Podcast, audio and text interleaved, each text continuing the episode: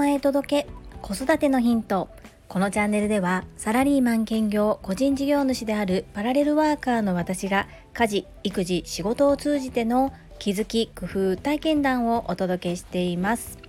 さて皆様いかがお過ごしでしょうか？私の住む兵庫県宝塚市では一昨日ぐらいからずっと雨模様です。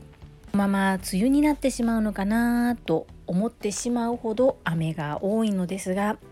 今までの私だと雨だから嫌だな洗濯物が乾きにくくて嫌だなとマイナスのことしか考えられなかったのですが最近はそうか雨だからこそ家でできることを楽しもうとか雨だからこそ家にいるからこそ今できることをやろうというふうに思えるようになってきています。何でも気持ちの持ちようですよね。そんなこんなで本日のテーマはゴールを決めて夢を叶えるです。最後までお付き合いよろしくお願いいたします。私の周りで夢を叶えている方現実化している方はやはり自分のやりたいことなりたい自分を想像して紙に書いたり声に出して公言されている方が多いです。今日は私が実際に目の当たりにしたことを一つ例としてお話をさせていただきたいと思います。私がサラリーマンとしてお勤めさせていただいている会社の同じ所属の部門に昨年の秋に結婚された方がいらっしゃいます。この方は社内恋愛でして旦那様になられた方は関東の方の支社にいらっしゃる方で結婚してもお互いに仕事を続けるということで籍を入れられましたが実際は関西と関東ですので別居婚となります。意外と今こういうスタイルで働いてる方が結婚されてる方がいらっしゃるようです。そして奥様にあたる彼女が私に言ったことそれが来年の春には旦那さんのいる関東に住みます。そのために今社内で移動できるようにお願いをしていますがもしそれが叶わなかったとしても転職も視野に入れて春には旦那様と一緒に関東に住むということを決めていますというふうに言っていました。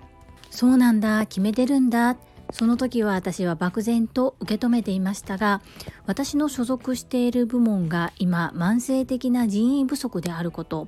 なので現実的には移動は難しいだろうなというふうに頭の中では考えていました。ですが彼女は今自分の置かれている状況がどうなのかではなく自分がどうしたいかでゴールを決めていたんです。そこでそれから半年が経ち所属上長からミーティングで会員に対して伝えられたのがその方が6月に移動するということでした。旦那様がいらっしゃる関東で住まいを共にして働けるその環境に移動できることとなっています。この結果を目の当たりにした時私はすごいなぁと思いまして夢を夢で終わらせるのではなく現実化する方はゴールを決めて期日を決めてそしてその期日に向かって一生懸命走る方なんだなというふうに目の前に自分の夢を実現された方を目の当たりにしてすごく勇気と元気をいただきました。そこで昨日単純な私はいいことはすぐに真似をしようと思いましてまだまだ登録者はとっても少ないんですけれどもありがたいことに私の公式 LINE に登録してくださっている方がいらっしゃいますので月に1度から2度案内を送付させていただいています。その最後に自分の今やっていることそして目指していることいついつまでに何をどうするということを期日を決めて配信してみました。私が同僚から勇気と元気をいただいたみたいに私の夢を語ること公言することそして期日を決めてそのゴールに向かって一生懸命走ることその姿を見て公式 LINE の登録者の方々へ元気と勇気を与えたいそんな風に強く思いました。一日一日を大切に